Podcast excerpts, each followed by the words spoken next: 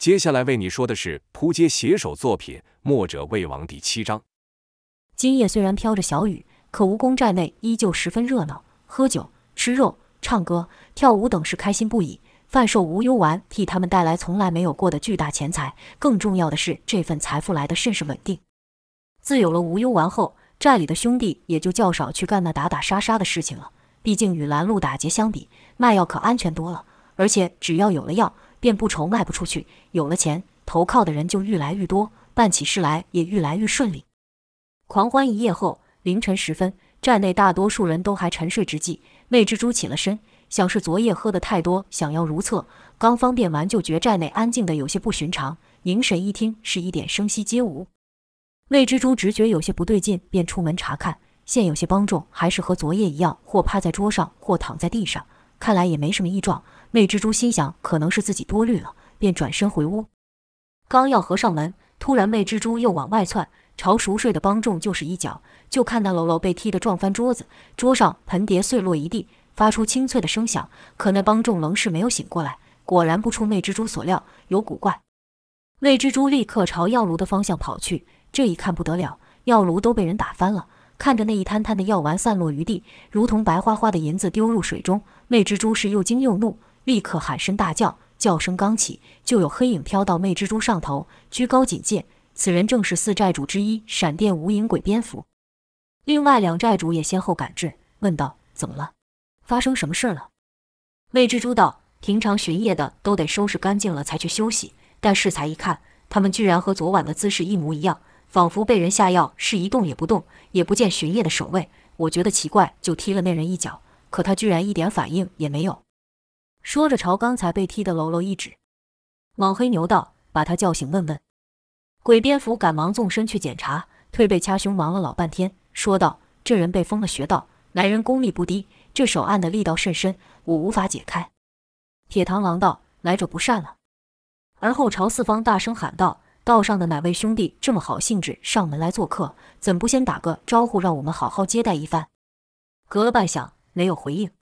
铁螳螂又说道：“是走山路的，还是走石门的？单挂的或是三批？不妨出来谈谈，有什么要求都可以商量。”这话说的是江湖话，问对方是同行还是官兵派来的。是想单干还是要团斗？可依旧无人答话。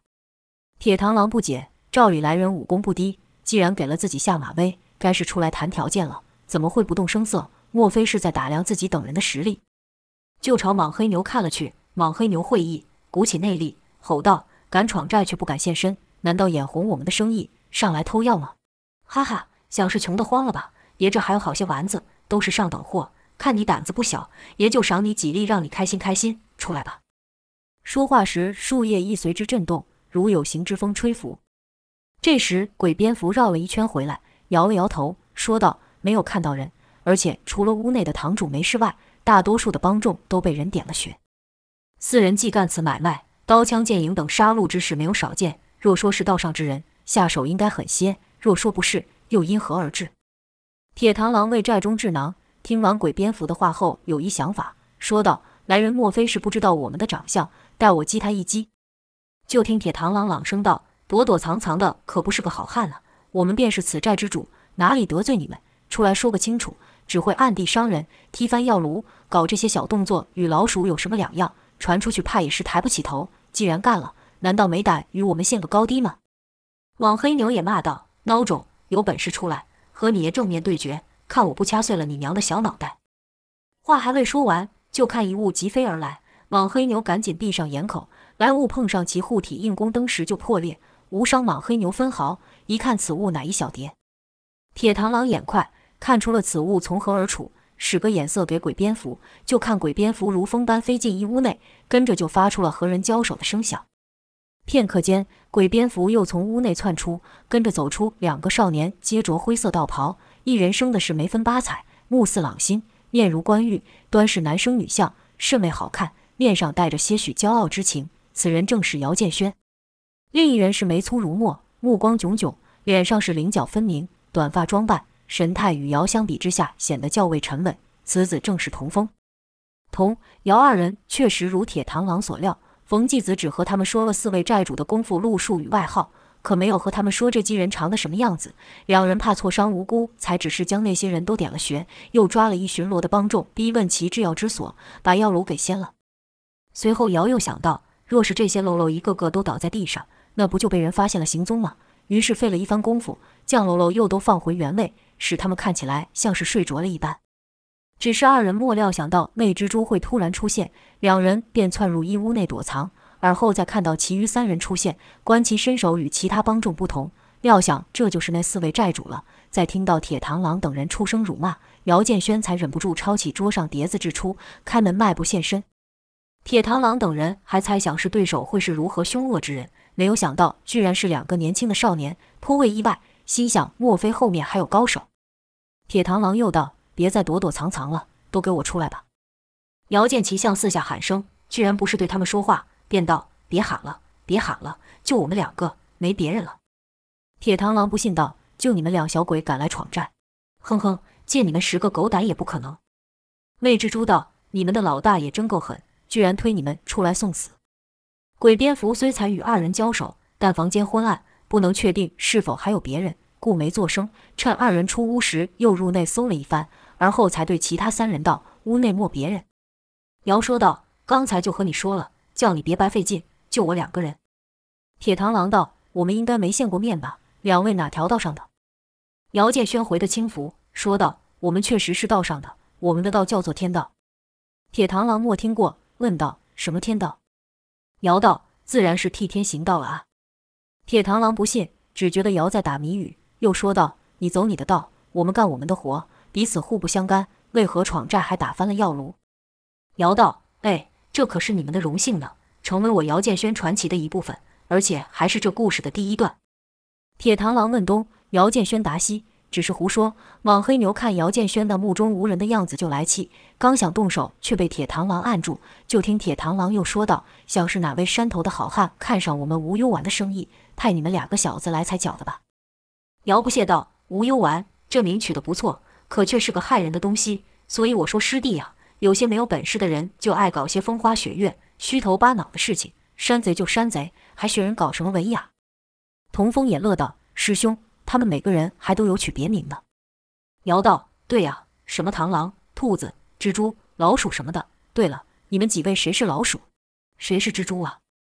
铁螳螂忍耐再三，也憋不住了，骂道：“你们想怎么样？画个道来。”姚建轩歪着头假装思考，然后说道：“我们妈也不想怎样。”只想破了这个债，毁了那个药，把你们全部送交官府。铁螳螂也不是真要问出个什么，其意在拖延时间，待醒来的手下取兵器来。几人说话的同时，手下就抬着兵器跑来。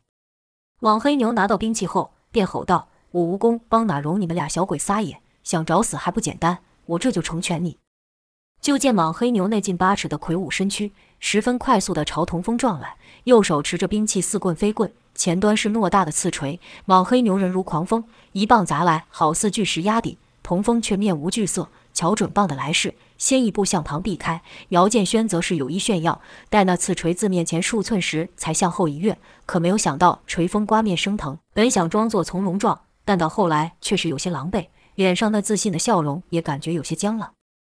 姚道：“这块头力气倒还还不小。”童风叮咛道：“师兄，这些人下手可狠了。”别大意，莽黑牛挥着肩膀，棒朝是大开大合，范围极大，且一砸一戳都虎虎生风。二人虽在山上与大牛时常交手，但都仅止于切磋玩闹。像这样带着杀意的狠招，倒是第一次现，不敢冒进，是频频闪避。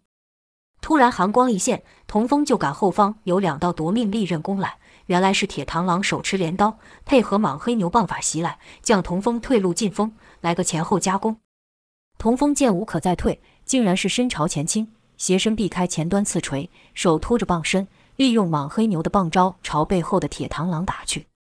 铁螳螂原是估计着童风看来叫不起眼，可先收拾掉，之后再合众人之力把姚建轩拿下，因此一出手便使出螳螂拳的杀招，黄雀在后。本来此招与莽黑牛配合下是少有失手，没有想到童风居然是不退反进，一棒破招，其冷静与胆大的程度让二人心中都是一惊。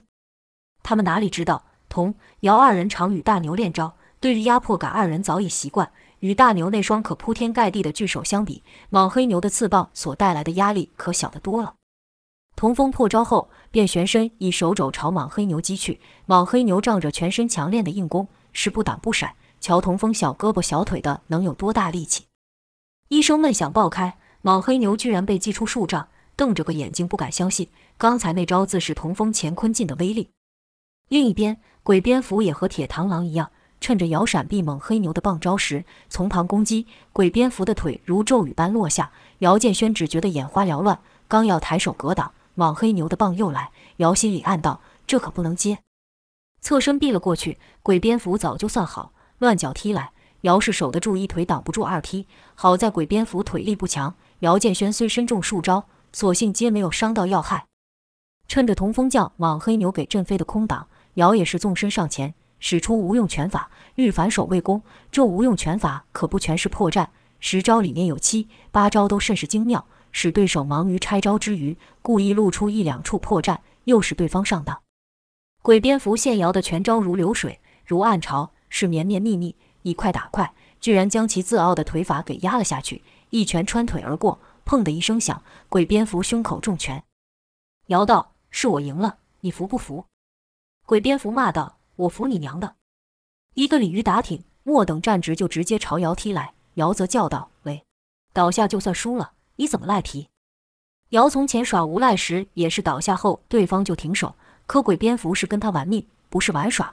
这狠劲顿时将姚攻得乱了。莫等使上无用拳法，就看鬼蝙蝠的脚已经来到面前，直觉反应，伸手去抓，抓了个空。几乎同时间，面门和胸口挨了数脚。姚顺势后退。卸去了部分脚力，再使无用拳法与鬼蝙蝠打了起来。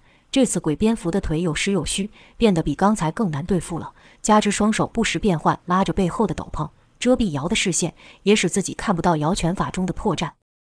如此，姚打不到鬼蝙蝠，鬼蝙蝠却脚脚踢在姚的身上，姚就感到手忙脚乱，慌乱出拳，只打中了斗篷，跟着眼前一晃，背后又被踢了数脚。一回身，又是斗篷。姚骂道：“装神弄鬼的！”看你没有了这玩意要怎么办？扯住了斗篷的衣角，本以为这样就能抓到鬼蝙蝠，没有想到斗篷是抓到了，可还没等扯下，那斗篷突然朝自己脸上卷来。头上传来声音，说道：“你小子嘴巴不是厉害吗？看你现在还怎么嚣张！”原来鬼蝙蝠使了一招蝠王蔽日，是头下脚上，以双手卷斗篷罩住了姚的头，用力朝后拉。姚虽是用力拉那斗篷想挣脱，可却是愈扯愈紧。鬼蝙蝠自然不会客气。一个翻身重腿连踢，将姚踢得飞出数丈，连那斗篷都被撕破，面门住地，不知伤势如何。见姚建轩负伤倒地，童风担心地喊道：“师兄，师兄，你没事吧？”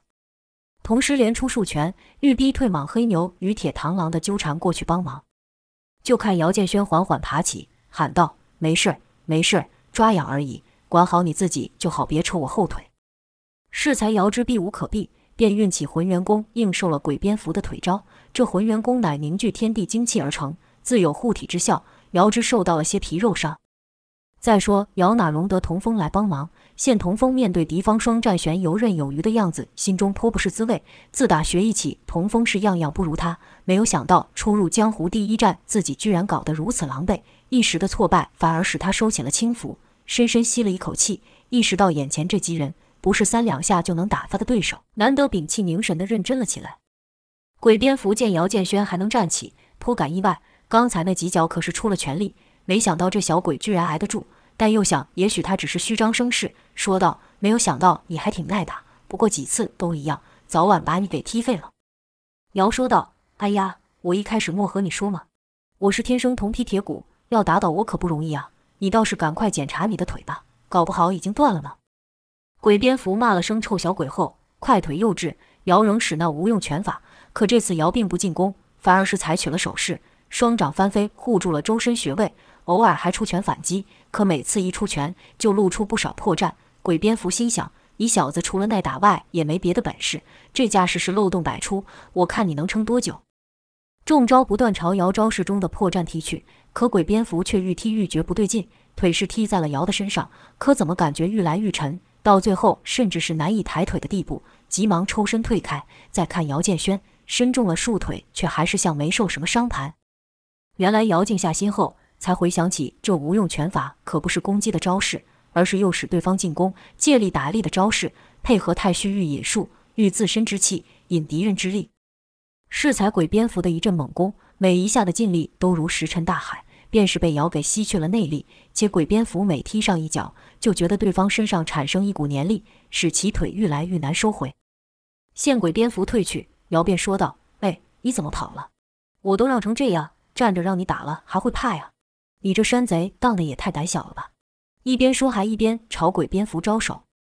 鬼蝙蝠近些年虽少与人动手，但从前也是靠着凶狠闯出的名，哪受得住一无名小辈一而再、再而三的挑衅？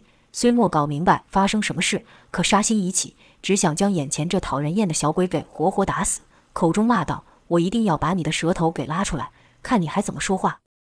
说罢，使出了其成名的杀招——钻心腿。此招将全力聚于脚尖。借由旋转之力，让对手即使出拳防守，也可因力急于一点而破招钻心。姚虽出言挑衅，但实际上可是一点也没有大意，早已运足了太虚御引术等待。见鬼蝙蝠腿招袭来，原本防守的右臂突然放下，变拳为掌，接过对方腿招，鬼蝙蝠就觉陷入漩涡般，全身精力从脚尖狂泻而出。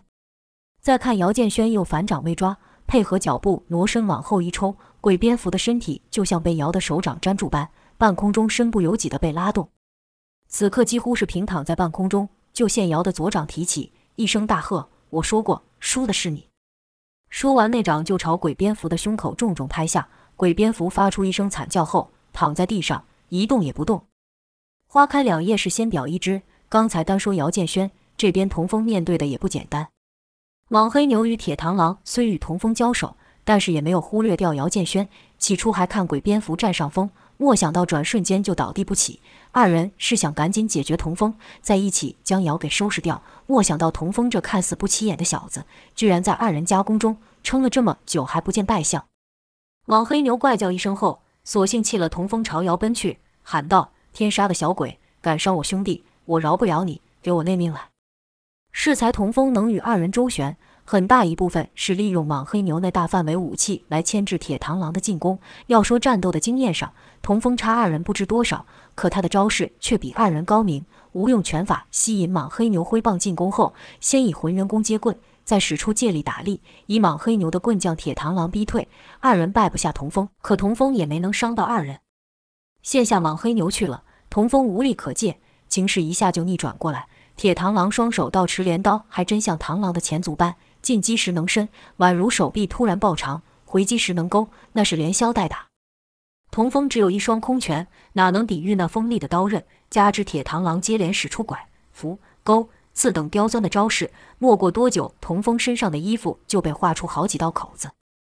铁螳螂虽被无用拳法的破绽吸引进招，可童风却无法以空拳去抵挡对方的刀刃。这铁螳螂身法虽没有鬼蝙蝠快，力量没有莽黑牛的猛，可论起招式的刁钻、进退的巧妙，却在那二人之上。两手镰刀好似旋风般不断的交错，使童风明明看到了空隙，也不敢出拳。童风是暗叫不妙，心想：我引他进招后，却无反击的方法。冯叔说的没错，这螳螂拳与刚才那大个的蛮力比起来，是更不好对付。铁螳螂见童风身上破绽愈来愈多，且逐渐没有还手之力，便说道：“想挑我们的债来充当英雄，这种不知死活的家伙，我不知砍了几个去了。待我把你的肉一片片给削下后，你就会和他们一样后悔有这种天真的想法。”童风道：“我们是来阻止你们继续做那害人药的。”铁螳螂道：“是吗？真是虚伪恶心！你那朋友可比你老实多了。”语音未落，人又钻至童风身旁，手回抽。刀回旋，朝童风的后腿砍去。童赶紧缩腿，后仰翻身想避开此刀，可落地后却感到一阵疼痛，后腿还是被割了一道。好在开始交手时，童风就使出乾坤劲，让莽黑牛吃了亏。到现在，铁螳螂都没有搞明白，童风这小小的身子怎么能发出这么大的力量，而有所顾忌，不敢过于靠近童风。螳螂刀是划过就退，要是平常铁螳螂适才那刀就能切下一大块肉来，可如此反复，童风的腿。背、手等处也就被划出好几道口子。铁螳螂见占了上风，心想：这小子除了偶尔发出那奇怪的劲力外，似乎也没什么厉害的，便问道：“快说，是谁指使你们二人来的？”几番交手，铁螳螂见童风内力奇特，似有高人传授，打狗都还看主人。得如何处置童风，还得是他背后的人是什么来头决定。童风道：“没有人指使我。”铁螳螂骂道：“没有人指使，那你们是吃饱撑着来管闲事的吗？”童风反而质问道：“你们的药害了多少人？你知道吗？”铁螳螂道：“笑话，这买卖是一个愿打一个愿挨。再说你家里有人吃了？”童风回道：“没有。”铁螳螂道：“那害了多少人，又与你有何干系？你有什么资格出这头？”童答道：“天下人便可管天下事。”铁螳螂道：“好一个傻人，居然跟我说这东西！”铁螳螂见问不出个所以然，心想先把他拿下当人质，待其背后那人寻来，当做筹码算了。适才二人说话之际，铁螳螂攻势频频，童风因身上所受之伤愈来愈多，不禁有些慌了，目光就想盯着铁螳螂的刀。这不看还好，一留神，只觉得铁螳螂那刀是沾之在前，忽而在后，一会从上攻来，一会驻地翻滚砍其下盘，被搞得是头昏眼花，脚下一个不注意，绊倒一石块就跌倒在地。见童风莫名跌倒，铁螳螂自不会给其喘息之机，一边讥笑一边挥刀攻来，说道：“让你强出头，让你管闲事，现在你倒是管给我看看啊！”童风人坐于地，铁螳螂无法再上跃下钻，等于少了上下方位可进攻，便只能绕其四方。这下子，童风反而看清楚对方的身法，好似明白了什么，目光不再盯着对手的刀。铁螳螂观童风败相已定，便不再留力，镰刀双双落下，欲一招将童风的肩膀给卸去。就听一声嗷叫，随着两道鲜血荡于空中，铁螳螂的手掌上多了两个的指洞。原来童风身上虽中了许多刀，但刚才一摔才发现中刀处都是在后方。铁螳螂习惯从前面以复杂的刀法混淆视线，然后再从后方攻击。眼看铁螳螂使上全力，当真是生死一瞬。童风脑海中浮现的却是他爷爷童月以龙爪破敌兵刃的画面。他虽没学过匠心独具，但当日的情景他是如何也不会忘。这爪于情急之际不自觉地使了出来，加上浑元功的内劲，铁螳螂这一手就算是废了。当童风与铁螳螂激战之时，姚建轩面对的是极度愤怒、气势凶涛的莽黑牛。适才姚与鬼蝙蝠的一番交手，是其首次将太虚御引术用于实战。败了鬼蝙蝠后，对这功夫是更加有信心。莽黑牛没有多说一句话，棒子直接朝姚砸下。姚则是说道：“大块头，你着急什么？本少侠可和你们这群贼匪不一样，不会动不动就要人性命的。”说话时，姚建轩已经用太虚御引术缠住了莽黑牛的棒子。莽黑牛使劲愈大，就愈难以控制自己，才挥不过五棒，整个人就如陀螺般身不由己地被姚牵着走。姚还戏弄地唱道：“我指这边，牛要耕田；我比那边，牛就拉车。”若只是招式被拆掉也就算了，令莽黑牛更惊骇的是，自身的内力有如流水溃堤般倾泻而出。莽黑牛暗想：这小子功夫比刚才那个更邪门，要这样下去，不用多久，自己的内力就得全被这小子给吸干了。想撒手，却感觉棒子生出一股黏力缠着自己。莽黑牛倒也是当机立断，心想：既然挣脱不开，干脆就豁出去了。居然用头去撞姚，姚没有见过用头当武器的，赶忙松棒撤身，说道。你这是什么打法？想同归于尽吗？莽黑牛怒道：“同归于尽又怎样？”姚道：“笑话，我可是要干大事的人，哪能像你这般作践自己？”姚这一撒手，莽黑牛才重新控制住自己的身体。惊讶归惊讶，可凭着他多年在江江湖打滚的经验，立时改变了进攻方式。棒子朝姚用力掷去，被姚轻易闪过。姚见这人打着打着连兵器都不要了，便出口笑道：“你要认输，说一声就是了。”怎么把气出在棒子上？话还没有说完，就听到噼啪声响，跟着就现一道黑影快速冲来。姚叫道：“卑鄙，使暗器！”赶忙从旁躲开，就觉得一道风压从头而过。再看莽黑牛手上没有暗器，但是双拳一前一后的举至肩膀处，重心压得极低，背部高高拱起，全身关节是噼啪作响。姚还没有明白莽黑牛刚才是用什么东西攻击自己时，莽黑牛就缓慢地朝其接近。那脚步如野兽盯着猎物般的小心，姚说道：“你这又是什么怪招？”莽黑牛道：“你小子可算是激起我的兴趣了。我这一次崩拳已好多年没使了，有种的，你再用刚刚那吸人的功夫试试。”姚道：“哎，你这意思是你这什么放屁拳，比我的太虚御引术厉害了？”莽黑牛道：“一句话，敢还是不敢？”姚道：“放牛过来，难不成我还会怕你不成？”姚不知对方搞什么花样。只是集起十二万分精神，待一交上手，便吸取对方的内力，然后再好好嘲笑他一番。就看二人距离是愈来愈近，摇不出手。等对方出击，二人距离只剩一步时，莽黑牛突然大喝一声：“给我中！”半空中响起一声清脆的爆响，而后莽黑牛是一个垫步退了出去。就看姚双掌贴脸，而后居然两腿一软，眼看就要倒下，姚一咬牙，在快要跪下的时候硬撑住。原来姚看到了莽黑牛要出拳，就举双掌去接，想捉住对方的拳后，直接吸取他的内力。没有想到这拳太快，中间像是消失了般。下个瞬间就打到了自己的掌上，浸透双掌，将手掌反弹到自己的脸上，登时将自己给打晕了。好险平时练浑元功石墨偷懒，这才及时回过神来，赶快撑起身子，才不至于做出下跪如此屈辱的动作。可这一下也把瑶给吓得够呛的。